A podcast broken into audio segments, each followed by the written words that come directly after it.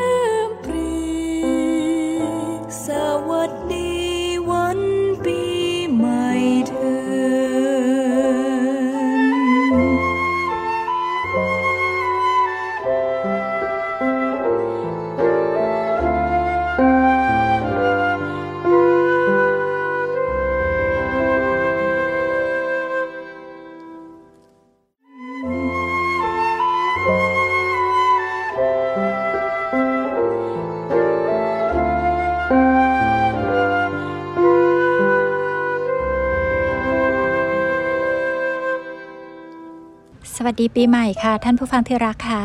ที่ได้ฟังจบไปแล้วนั้นก็เป็นเพลงพรปีใหม่นะคะ เพลงพรปีใหม่นี้นะคะ เป็นเพลงพระราชนิพนธ์ ลำดับที่ 13 ของในหลวงรัชกาลที่ 9 ค่ะ ซึ่งทรงพระราชนิพนธ์ขึ้นในเดือนธันวาคมปี 2494 นะคะ เมื่อครั้งที่เสด็จนิวัตพระนครและประทับณพระตำหนักจิตรดาละโหฐาน พระราชวังดุสิต โดยมีพระราชประสงค์ที่จะพระราชทานพรปีใหม่แก่บรรดาพระสงฆ์นิกรชาวไทยด้วยเพลงค่ะ จึงทรงพระราชนิพนธ์เพลงพรปีใหม่ขึ้น และทรงพระกรุณาโปรดเกล้าให้พระเจ้าวรวงเธอพระองค์เจ้าจักรพันธ์เพ็ญสิริ นิพนธ์คำร้อง เพื่อเป็นคำอำนวยพรปีใหม่ และพระราชทานแก่วงดนตรีสองวง นั่นก็คือวงดนตรี นิสิตจุฬาลงกรณ์มหาวิทยาลัย และก็นำออกบรรเลงณจุฬาลงกรณ์มหาวิทยาลัย กับอีกวงหนึ่งนะคะก็คือวงดนตรีสุนทราภรนำออกบรรเลงณศาลาเฉลิมไทยในวันปีใหม่ ซึ่งตรงกับวันอังคารที่ 1 มกราคม 2495 ค่ะ ซึ่งทางกองทัพเรือก็ได้นำมาขับร้องและนำเสนอนะคะ ผู้ขับร้องก็คือ นักเรียนดุริยางค์หญิง นัทรดาทองสงกุลพัฒน์ค่ะสำหรับผู้ที่เป่าฟลุตนะคะ ก็คือนักเรียนดุริยางค์หญิง ทยาถนัดกุลไวโอลินโดยนักเรียนดุริยางค์หญิง นิชกมลอรุณศรีและ เล่นเปียโนโดยนักเรียนดุริยางค์หญิง วรนัฐา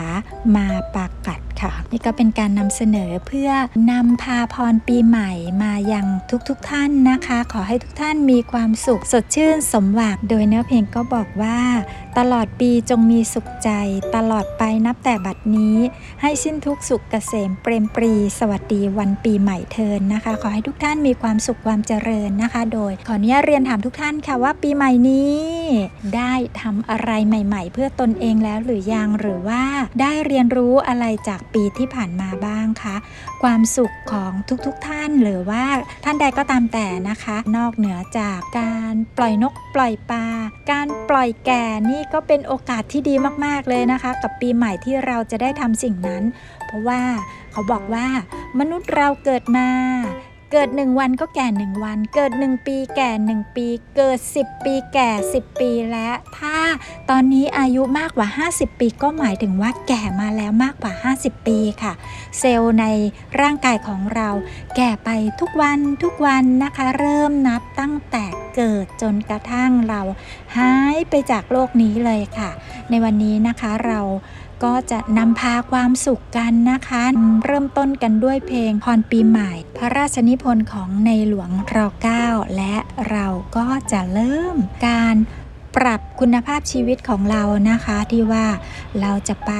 ปล่อยแกกันพักฟังเพลงกันอีกสักหนึ่งเพลงนะคะ เดี๋ยวมาดูว่าเราจะไปปล่อยแกกันแบบไหนค่ะสุ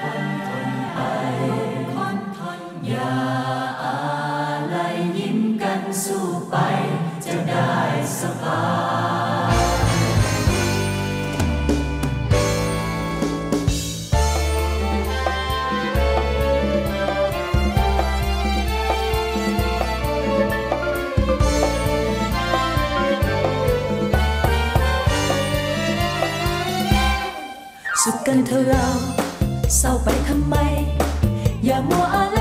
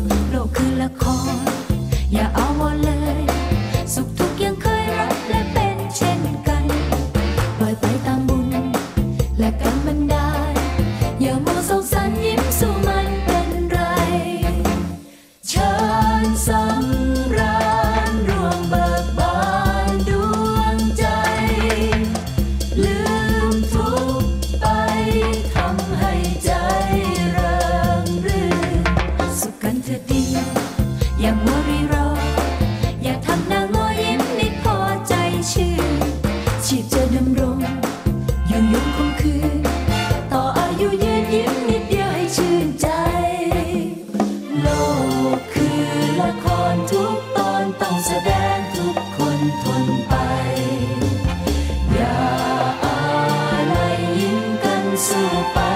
จะได้สบาย สุขกันเถอะเราเศร้า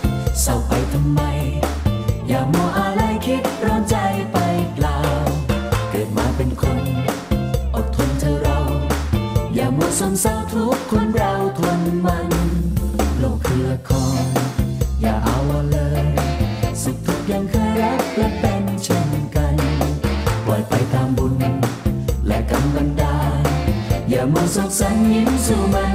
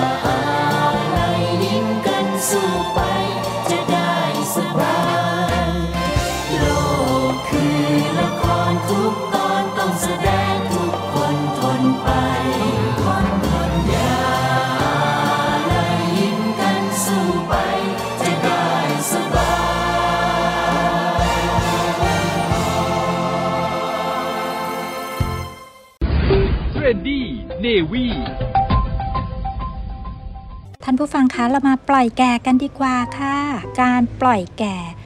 ง่ายๆ เริ่มจากการบอกตนเองค่ะว่าให้ปล่อย แล้วเราก็นำความคิดของเรานะคะ ไปลงมือทำค่ะ โดยวางเรื่องราวในอดีต วางการคิดคำนึงถึงอนาคตที่มากจนเกินไป แล้วก็หันกลับมาอยู่ในปัจจุบันขณะ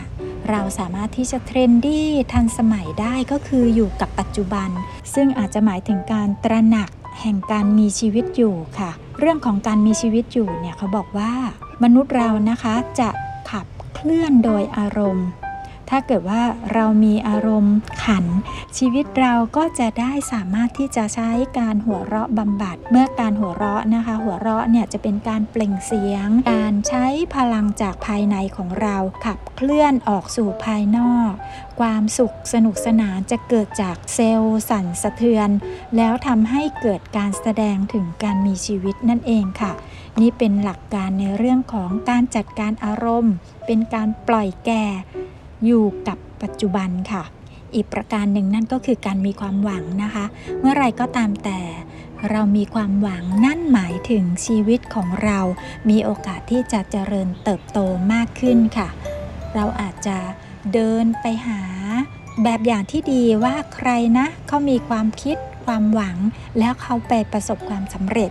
การที่เราจะประสบความสำเร็จที่ง่ายดายที่สุดให้เริ่มต้นจากการเรียนแบบผู้ที่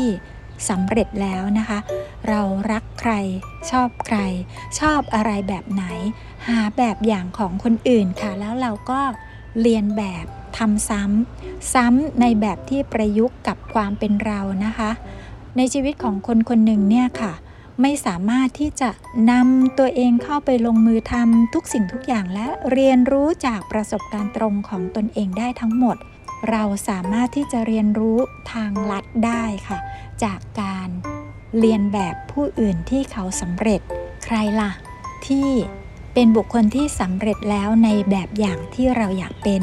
ในแบบอย่างที่เราชอบ ถ้าเราพูดคุยกับตัวเองได้นะคะ ก็ให้บอกกับตัวเอง คุยกับตัวเองเสมือนว่าตัวเองเนี่ยแหละค่ะ เป็นเพื่อนที่ดีของตนเอง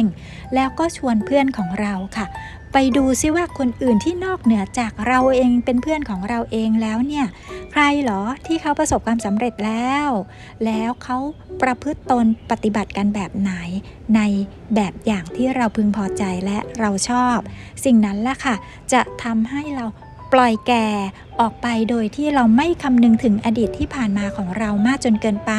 และไม่คาดหวังกับอนาคตมากเกินไป เราลงมือทำในแบบอย่างที่เราชอบ ทุกๆเวลานะคะ เราสามารถเรียนรู้ได้ สิ่งต่างๆ ทั้งในตัวเราและนอกตัวเราสามารถเป็นครูที่ดีของเราได้ มีคำกล่าวหนึ่งของหลักทางจิตวิทยาสมอง หรือว่าภาษาของสมองนะคะ มีคำกล่าวไว้ว่า ครูจะปรากฏเมื่อผู้เรียนพร้อม ดังนั้นค่ะเราสามารถที่จะนำคำนี้นะคะ มาประยุกต์ใช้ในชีวิตของเราได้ เราอยากเรียนอะไร อยากรู้อะไร ปรับตัวของเรา ปรับใจของเราให้พร้อมที่จะเรียนรู้ แล้วเราก็จะมั่นใจได้ค่ะว่าสิ่งต่างๆ รอบข้างเรา หรือแม้กระทั่งการทำงานของเซลล์ต่างๆ ในตัวเรานะคะ สามารถที่จะเป็นแบบอย่างที่ดีของการดำเนินชีวิตต่อไปอย่างมีความหวังที่ง่ายที่สุดเลยค่ะ จะสังเกตเห็นได้ไหมคะว่า จมูกของเราไม่เคยที่จะหยุดหายใจ ไม่เคยที่จะหยุดทำหน้าที่ของการรับอากาศนำส่งเข้าสู่ปอด เป็นการโยงใยขับเคลื่อนชีวิต เดินไปข้างหน้า อย่างมีประสิทธิภาพ อย่างมีความสุข อย่างมีความหวัง เพียงแค่ทำหน้าที่ของตนค่ะ แล้วเราก็จะมีชีวิตที่ก้าวต่อไปข้างหน้า ได้อย่างสมดุล balance และ flow ไปนะคะ สมดุลด้วยแล้วก็สมบูรณ์ด้วย โดยที่ไม่ต้องคาดหวังเลยค่ะว่า ชีวิตของเรานั้นจะสมบูรณ์แค่ไหน แต่ต่อเมื่อเราสามารถที่จะดำเนินบทบาทหน้าที่ในชีวิตประจำวันของเราได้ดีแล้ว มองเห็นคุณค่าในตัวเอง มองเห็นคุณค่าของสิ่งแวดล้อมแล้วเนี่ยค่ะ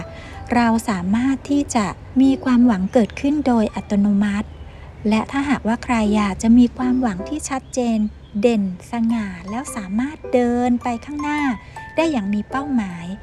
เราจะต้องรู้ว่าเราจะไปไหน ถ้ามีคนถามเราว่า เรามีชีวิตอยู่ไปเพื่ออะไร แล้วเราก็เอ๊ะสงสัยค่ะ ว่าเราอยู่ไปเพื่ออะไรเหรอสำหรับท่านที่มี คำตอบของตนเองแล้ว ขอแสดงความชื่นชม และก็ขอเชิญชวนให้เป็นแบบอย่างที่ดีให้กับผู้อื่นนะคะ เราสามารถที่จะดูแลตนเองได้ดีและเป็นแบบอย่างให้กับผู้อื่นต่อไปต่อไปและต่อต่อไปได้เรื่อย ๆ เลยค่ะ ทุกคนสามารถเป็นครูซึ่งกันและกันได้เป็นแบบอย่างที่ดีของกันและกันได้ แต่ถ้าหากว่าท่านใดนะคะบังเอิญว่ายังสงสัยอยู่เลยว่าเราจะเดินไปทางไหน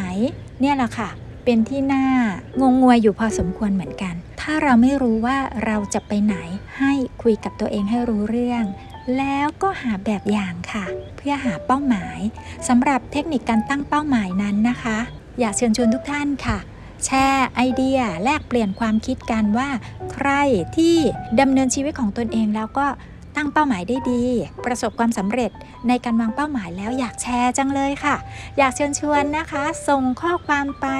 ถึงวิธีการแชร์ไอเดียการวางเป้าหมายของท่านนะคะ ที่ทางไลน์ที่ Line ID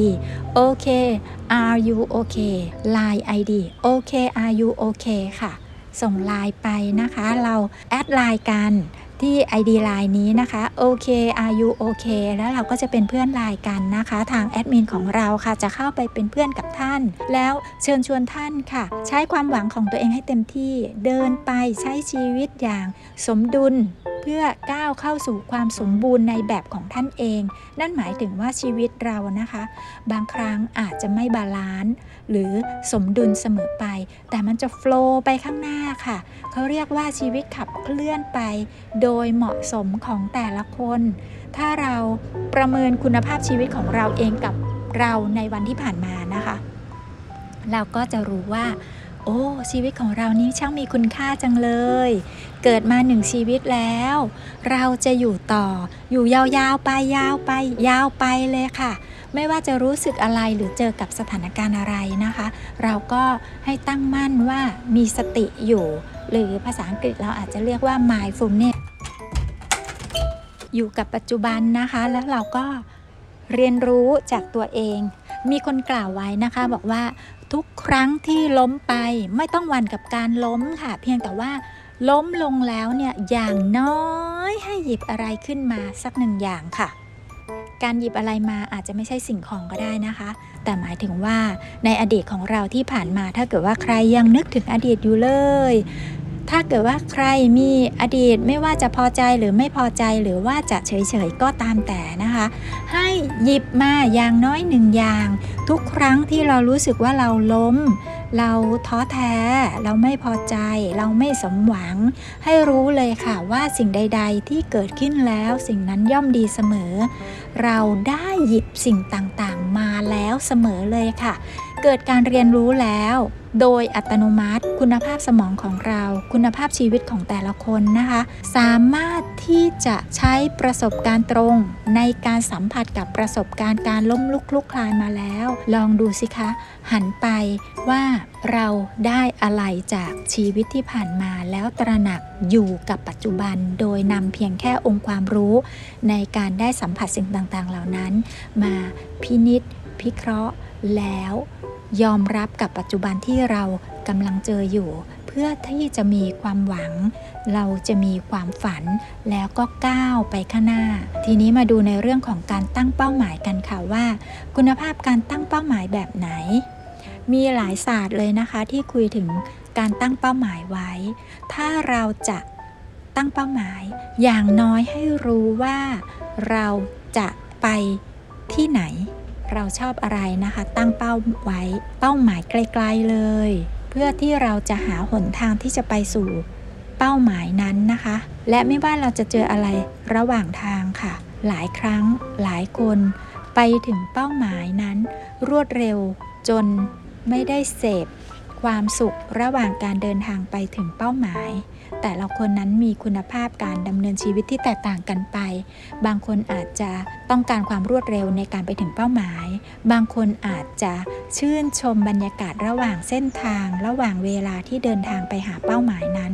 แต่ละคนถ้าจะมีการเปรียบเทียบเกิดขึ้นในชีวิตของคนเรา เชิญชวนให้เปรียบเทียบกับตนเองค่ะว่าเราก้าวหน้าเท่าไหร่ ในเวลาที่เปลี่ยนแปลงไป นี่เป็นรูปแบบหนึ่งของการปล่อยแก่นะคะ แต่ว่าถ้าหากว่าจะคุยในเรื่องของการสลัดความแก่ล่ะ มาดูซิว่า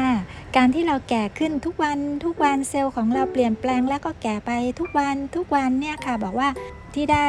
บอกแล้วนะคะ เกิด 1 วันก็แก่ 1 วันเกิด 1 ปีก็แก่ 1 ปีเกิด 10 ปีก็แก่ 10 ปีเกิดเท่าไหร่ก็แก่ไปเท่านั้นนะคะ เพราะว่าเซลล์นะคะจะไม่หยุดการเจริญเติบโตและไม่หยุดการเสื่อมสลายค่ะ สิ่งที่แน่นอนที่สุดก็คือความไม่แน่นอนนั่นก็หมายถึงว่าเป็นความเปลี่ยนแปลงนะคะ มีการเปลี่ยนแปลงอยู่ตลอดตลอด ไม่ว่าใครที่จะเจอเรื่องอะไรที่เคยคุ้นเคยแล้ว สมมุติว่าเรามีความสุขแล้ว ก็ให้ตระหนักไว้เสมอเลยค่ะ ว่าเดี๋ยวความสุขก็เปลี่ยนแปลง เดี๋ยวความสุขก็เปลี่ยนไป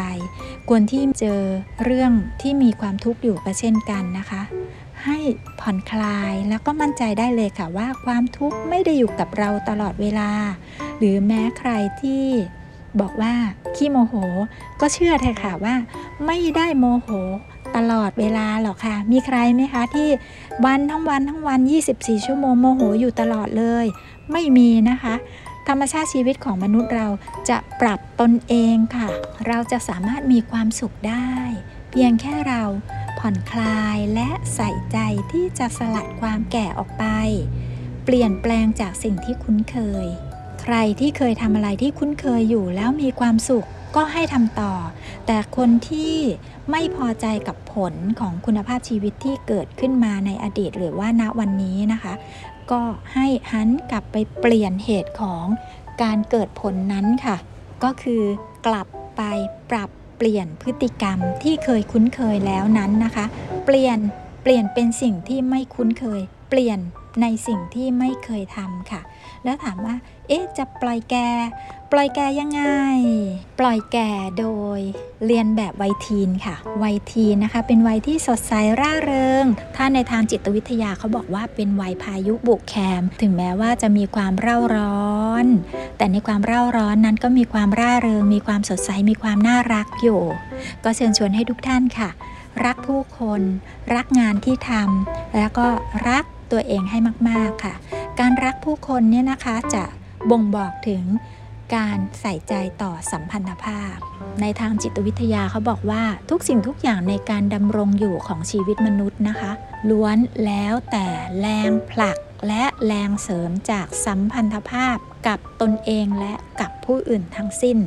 หรือที่เขากล่าวกันว่ามนุษย์เป็นสัตว์สังคมนั่นเองค่ะ ก็ให้รักผู้คนให้มาก ๆ เวลาเรามองให้ลดอัตราความเป็นตัวตนของตนเอง แล้วก็ถอดใจของตัวเองสิ ออกไปยืนข้างนอกกายของเรา ออกไปยืนนอกตัวของเรา และถ้าจะให้ดีให้ออกไปยืนในฝั่งคนที่อยู่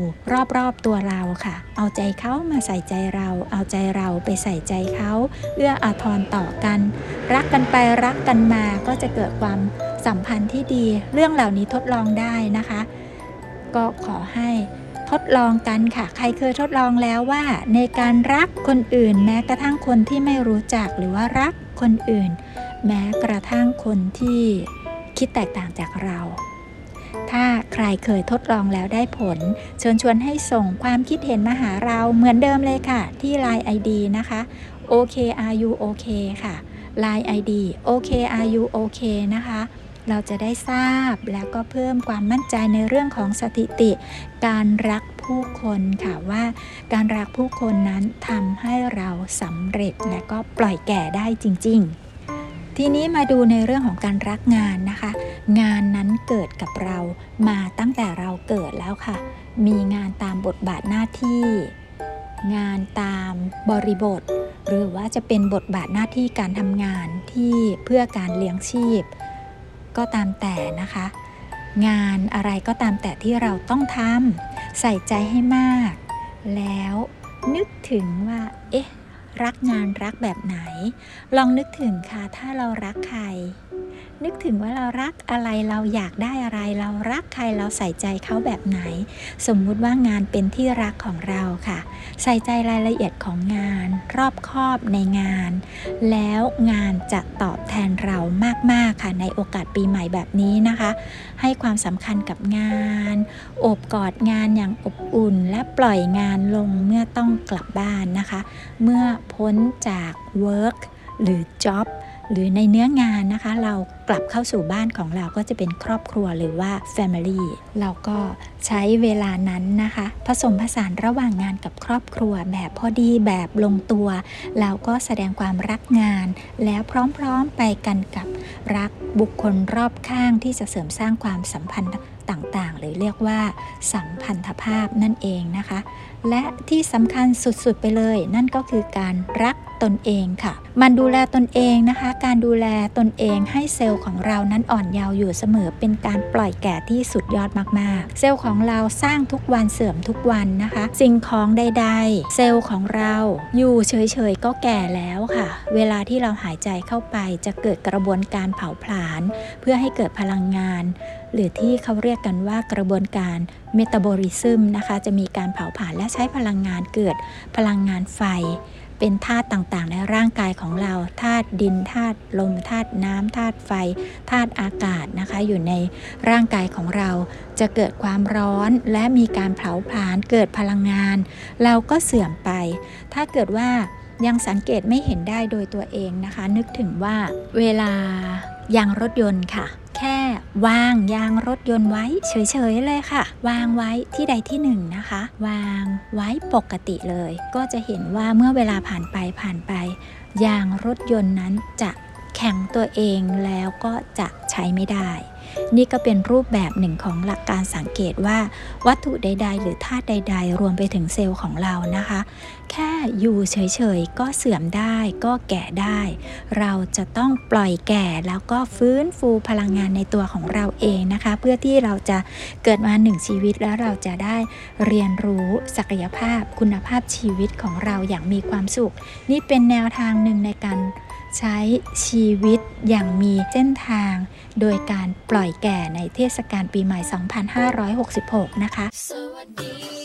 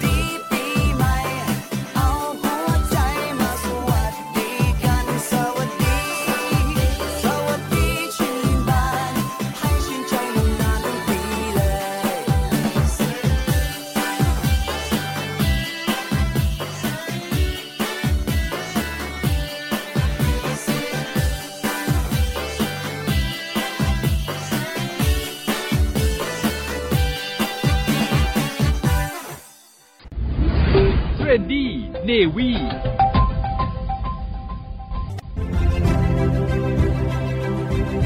ช่วง Healthy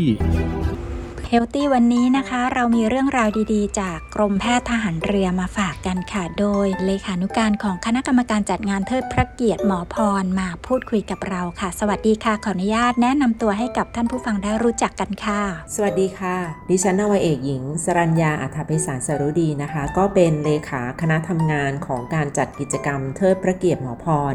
ครบรอบวันสิ้นพระชน 100 ปีพลเรือเอก พระเจ้าบรมวงศ์เธอ พระองค์เจ้าอาภากรกียรติวงศ์รมหลวงชุมพรเขตอุดมศักดิ์ของโรงพยาบาลสมเด็จพระปิ่นเกล้ากรมแพทย์ทหารเรือนะคะขอเรียนถามคุณหมอถึงที่มาของกิจกรรมเทิดพระเกียรติหมอพรในครั้งนี้ค่ะ ก็เนื่องจากในวันที่ 19 พฤษภาคม ปี 2566 เนี่ยก็จะเป็นวันครบรอบวันสิ้นพระชน 100 ปี ของพลเรือเอกพระเจ้าบรมวงศ์เธอ พระองค์เจ้าอาภากรกิติวงศ์กรมหลวงชุมพรเขตอุดมศักดิ์ซึ่ง พระองค์ก็ทรงเป็นองค์บิดาของทหารเรือไทย ผู้ทรงวางรากฐานกิจการทหารเรือเนี่ยให้มีความมั่นคงงเจริญก้าวหน้ามาจนถึงปัจจุบันนะคะ พระองค์ทรงมีพระปรีชาสามารถทั้งทางด้านการศึกษานะคะ แล้วก็ทางด้านการตั้งที่ตั้งของการทัพเรือไทยนะคะ ด้านการวางแผนการเสริมสร้างกำลังทางเรือ ด้านการดนตรี ทางด้านบทเพลง รวมถึงทางด้านศาสตร์การแพทย์แผนไทยด้วยนะคะ เพราะฉะนั้นในการนี้เนี่ยก็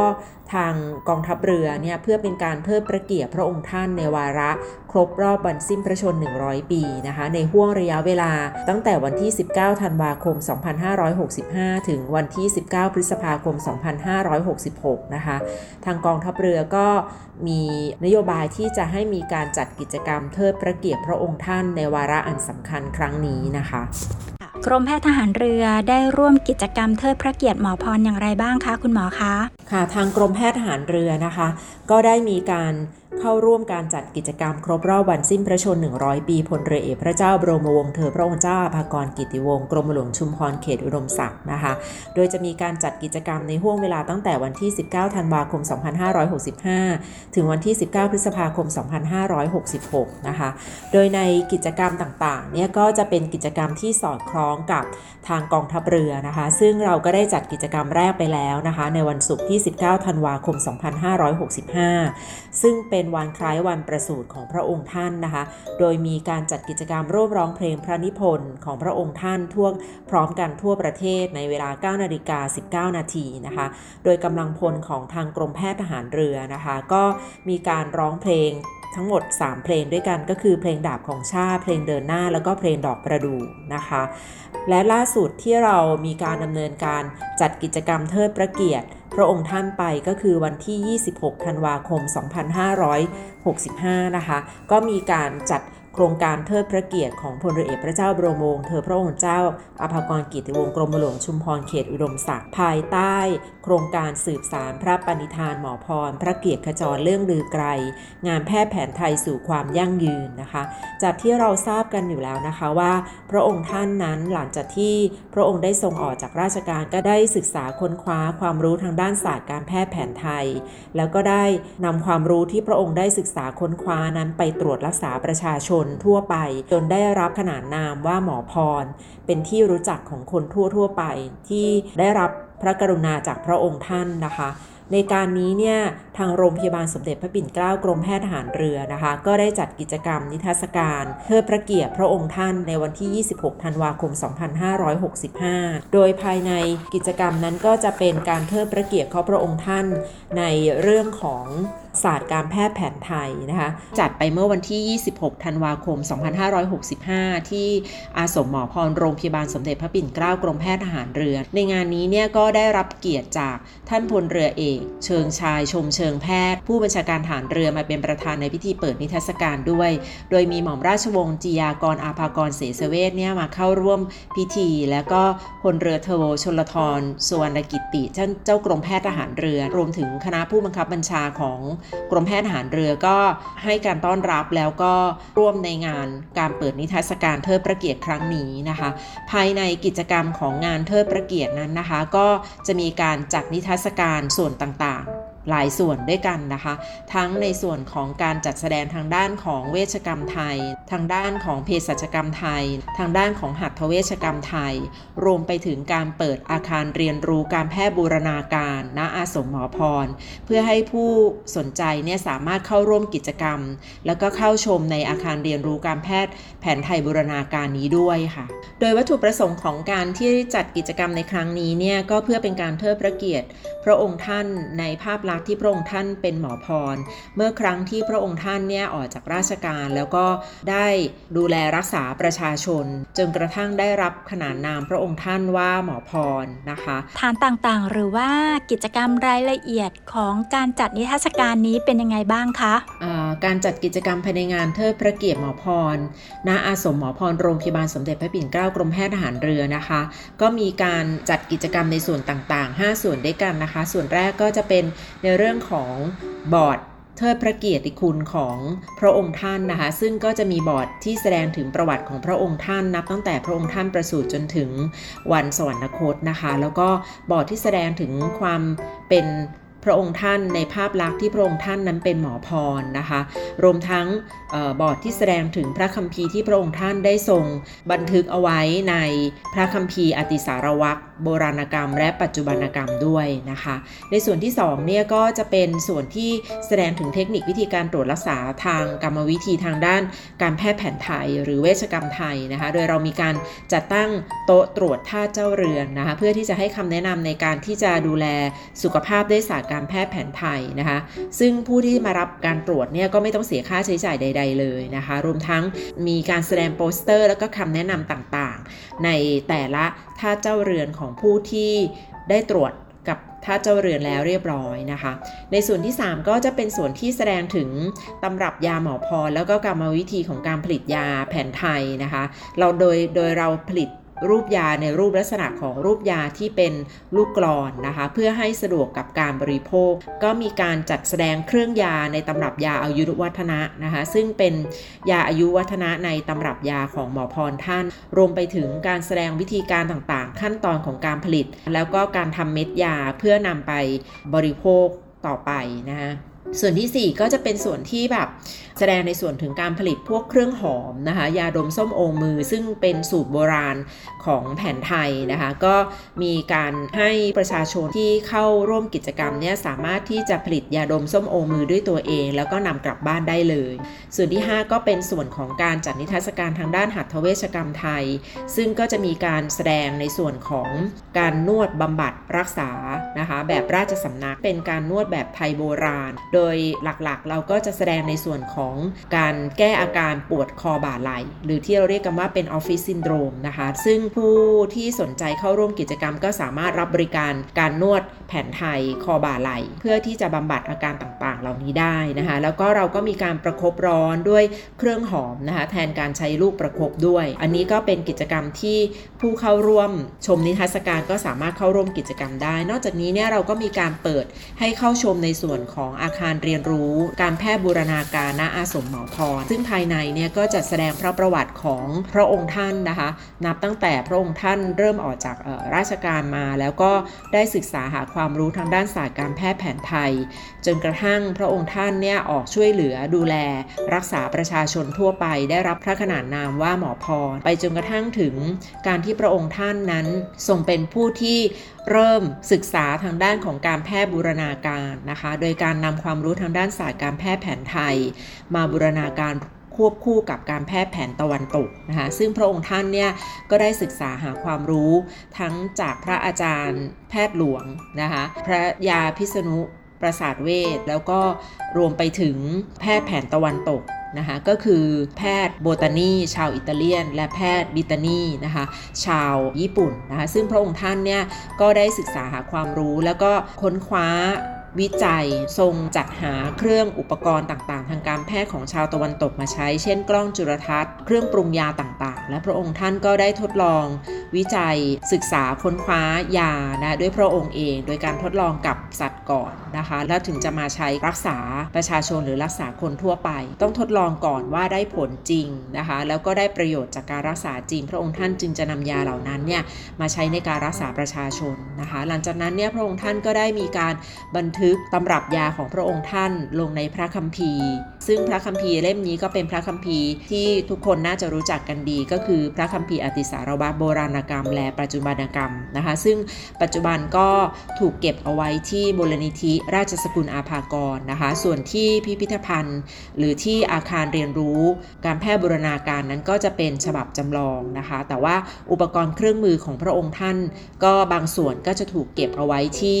อาอาคารเรียนรู้เรื่องการแพทย์บูรณาการที่โรงพยาบาลสมเด็จพระปิ่นเกล้าแห่งนี้นะคะ นอกจากงานนิทรรศการนี้แล้วมีอะไรอีกเหรอคะที่ทางโรงพยาบาลสมเด็จพระปิ่นเกล้ากรมแพทย์ทหารเรือจัดกิจกรรมเทิดพระเกียรติหมอพรนี้นะคะ นอกจากนี้แล้วนะคะทางกรมแพทย์ทหารเรือนะคะ ก็มีแผนที่จะจัดกิจกรรมนะคะ เพื่อเป็นการเทิดพระเกียรติวันครบรอบวันสิ้นพระชนม์100 ปีพลเรือเอกพระเจ้าบรมวงศ์เธอพระองค์เจ้าอาภากรกิติวงศ์กรมหลวงชุมพรเขตอุดมศักดิ์นะคะ ในส่วนงานอื่นๆอีกนะคะ อย่างเช่นการ จัดทำศูนย์สมุนไพรหมอพรนะคะ ที่บริเวณพื้นที่ภายในโรงพยาบาลสมเด็จพระปิ่นเกล้าเพื่อเป็นการเทิดพระเกียรติพระองค์ แล้วก็ได้นำเอายาสมุนไพรที่พระองค์ท่านเนี่ยได้นำมาใช้ในการปรุงยาเนี่ยนำมาปลูกนะคะภายในพื้นที่ของโรงพยาบาลสมเด็จพระปิ่นเกล้าด้วย นอกจากนี้เนี่ยก็จะมีการจัดกิจกรรมร่วมกับทางกองทัพเรือ โดยการออกเป็นชุดแพทย์แผนไทยเคลื่อนที่ร่วมไปกับทางกองทัพเรือณหาดทรายรี ในวันที่ 19 พฤษภาคม 2566 ก็จะมีการจัดทางทีมแพทย์นะคะ ทีมแพทย์แผนไทย ทีมแพทย์ทันตกรรม แล้วก็ทางแพทย์ทั่วไปด้วยเพื่อที่จะเข้าไปจัดกิจกรรมในการตรวจรักษาประชาชนที่เข้ามาร่วมกิจกรรมณหาดทรายรีนะคะ จังหวัดชุมพรในวันที่ 19 พฤษภาคม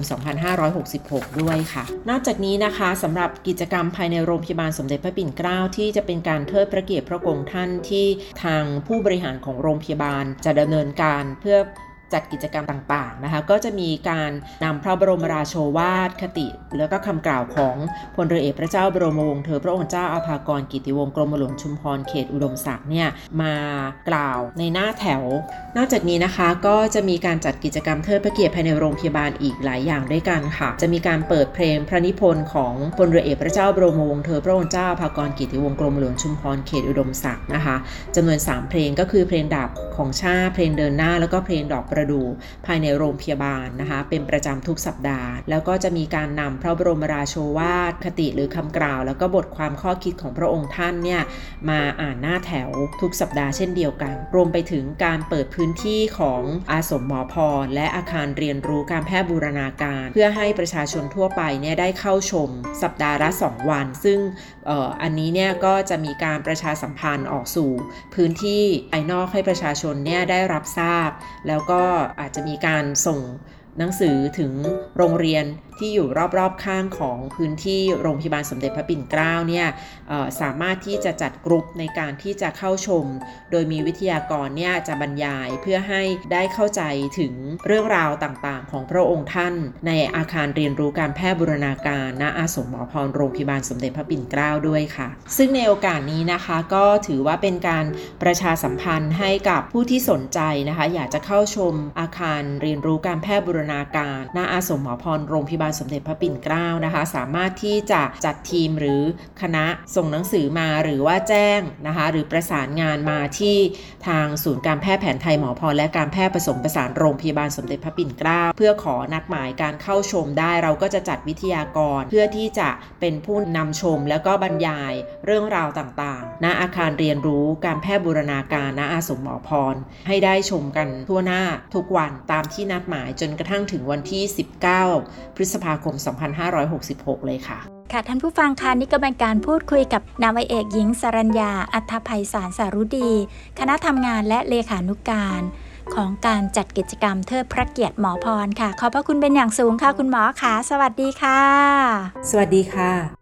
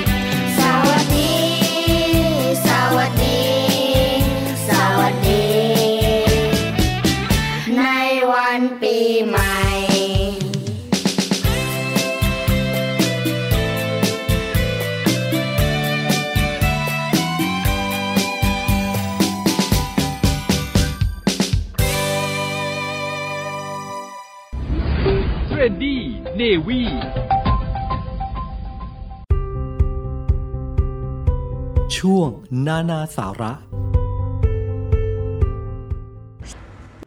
ท่านผู้ฟังคะในขณะที่หลายๆ คนกำลังเฉลิมฉลองกับเทศกาลปีใหม่นะคะ อาจจะมีบางคนที่มีบุคลิก ลักษณะของการชอบเก็บตัวชอบอยู่เงียบๆหรือที่เรียกกันว่าชาว introvert นะคะเขามีการกำหนดกันว่าวันที่ 2 มกราคมของทุกปีนะคะ เป็นวัน introvert โลกค่ะ เป็นวันที่ชาว introvert ชวนเพื่อนฝูง พี่น้อง หรือว่านำตัวเองมาอยู่เงียบๆกันอย่างน้อยสักหนึ่งวันค่ะ ปล่อยให้ใจได้ดื่มด่ำกับเรื่องเล็กๆ น้อยๆเติมพลังงานเพื่อเตรียมความสุขต่อ กันในปีใหม่นี้นะคะ โดยเป็นการอยู่กับตัวเอง เพื่อกลั่นกรองทบทวนเรื่องราวในชีวิต หากิจกรรมเรียบง่ายที่ทำได้คนเดียวเงียบๆ ซึ่งชาว introvert นะคะ มักจะทำกันมากที่สุดในวันนี้ก็คือ การใช้เวลากับหนังสือเล่มโปรดค่ะ มีสถิติบันทึกไว้นะคะว่า คนที่ชอบเก็บตัวเนี่ย จะมีกิจกรรมสร้างสรรค์ที่โดดเด่นนั่นก็คือการอ่านหนังสือค่ะ หนังสือจะถือเป็น safe zone ของชาว introvert เสมอมาเลยนะคะ ในขณะที่คนส่วนใหญ่กำลังเฉลิมฉลองค่ะคนที่ชอบเก็บตัวเงียบๆนะคะ ก็อยากมีวันของตนเองก็เลยมีการกำหนดว่าวันที่ 2 มกราคมเป็นวัน introvert โลกขึ้นมาค่ะ แล้วการใช้หนังสือนะคะจะหนังสือนั้นได้ขึ้นชื่อว่าเป็นเพื่อนที่ดี เพราะว่าการอยู่กับหนังสือจะใช้พลังงานน้อยกว่า การอยู่กับผู้คนนั่นเองค่ะ รวมไปถึงหนังสือเนี่ยจะมอบหลายสิ่งหลายอย่างกลับเข้ามากับคนที่อ่านหนังสืออย่างมหาศาลทีเดียว เรียกว่า เกินความคาดหวังก็ได้นะคะ เพราะว่าหนังสือแต่ละเล่มนั้นมีคุณค่าในตนเอง เพียงแค่หยิบขึ้นมาอ่าน ก็จะพบกับความสุขแล้วนะคะ เพียงแค่อ่านได้อยู่เงียบๆหลังจากนั้นก็เป็นการดื่มด่ำอารมณ์ ความรู้สึกกับการรับรู้ตัวอักษรหรือว่าภาพในหนังสือนั้นค่ะ บ่อยครั้งค่ะที่การพบปะเข้าสังคมต้องใช้พลังงานทั้งแรงกายและแรงใจอย่างมากมาย แต่คนที่ชอบเก็บตัวเงียบหรือชาว introvert นะคะ ยังพบอีกด้วยว่า การอ่านหนังสือนั้นช่วยเยียวยาจิตใจได้ในยามที่ต้องการเรียบเรียงความคิดจัดการกับความยุ่งเหยิงในชีวิตนะคะ แต่ว่าในขณะที่มีความสับสนวุ่นวายในชีวิตนั้นไม่อยากพูดคุยกับใคร หนังสือค่ะจะเป็นเพื่อนที่ดี แล้วก็เป็น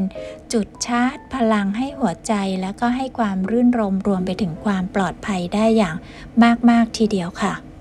โดยวันที่ 2 มกราคมของทุกปีนะคะ ได้รับการยอมรับให้เป็นวัน Introvert โลก หรือว่า World Introvert Day นะคะ ตั้งแต่ปี 2011 เป็นต้นมาเลยค่ะ โดยนักจิตวิทยาชาวเยอรมัน Felicitas h e n e นะคะ เป็นผู้เสนอให้มีวัน Introvert โลกขึ้นมา แล้วก็ให้เหตุผลว่า เพราะว่าวันนี้ล่ะค่ะ เป็นวันที่เหมาะที่สุด เนื่องจากว่าเป็นวันหลังวันขึ้นปีใหม่ ที่ผู้คนมักจะเฉลิมฉลองโดยการออกไปเที่ยวหรือว่าสนุกสนานกับการปาร์ตี้ แต่สำหรับคนที่ชอบอยู่เงียบๆแล้วเนี่ย พวกเขาชอบเติมพลังชีวิตด้วยการอยู่คนเดียว ในวันที่เงียบสงบมากกว่าค่ะ นี่จึงเป็นโอกาสเหมาะสำหรับชาว introvert นะคะ ที่จะเฉลิมฉลองในรูปแบบที่พึงพอใจนั่นก็คือการอยู่เงียบๆและ การสื่อสารให้ผู้คนทั่วโลกได้เข้าใจเกี่ยวกับการเป็น introvert มากขึ้นด้วยค่ะ ท่านใดที่มีบุคลิกภาพแบบ introvert ชอบอยู่คนเดียวก็ขอเชิญชวนให้อ่านหนังสือและมีหนังสือเป็นเพื่อนนะคะ นอกจากนั้นแล้วท่านใดที่ชอบเฉลิมฉลอง หรือว่าจะเรียกกันว่ากลุ่มผู้มีบุคลิกภาพแบบ extrovert นะคะ ก็สามารถที่จะรื่นเริงกันได้ในเทศกาลปีใหม่นี้ ยังไงก็ตามนะคะ ท่านใดที่มีความประสงค์จะแลกเปลี่ยนพูดคุยกันกับ Trendy Navy ก็สามารถติดต่อกันได้ทาง Line ที่ Line ID OKRUOK Line ID OKRUOK ค่ะ และนี่คือช่วงนานาสาระกับ Trendy Navy ประจำวันนี้ค่ะ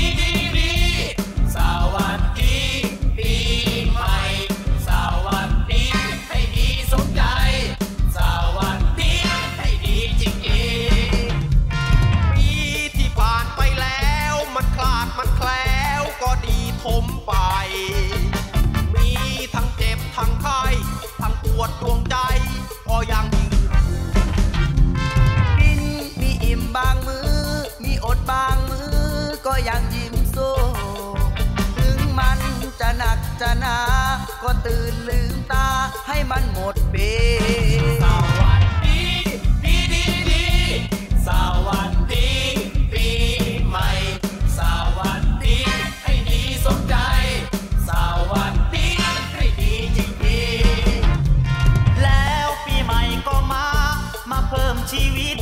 ชีวาทุกปีพรใดที่ดีๆ ตลอดปีนี้ ให้ดีแน่นอน กินกินได้กินดี กินแซบอีหลี มีกินไว้ก่อน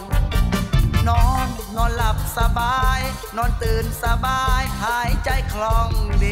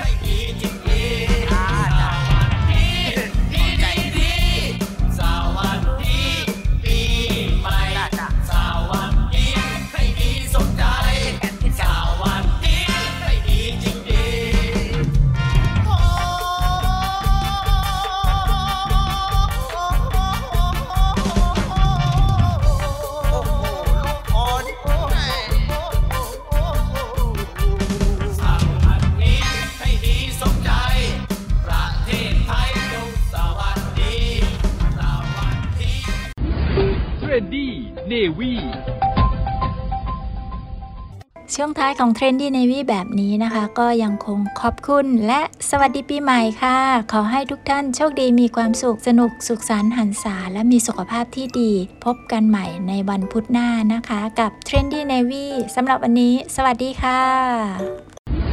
Trendy Navy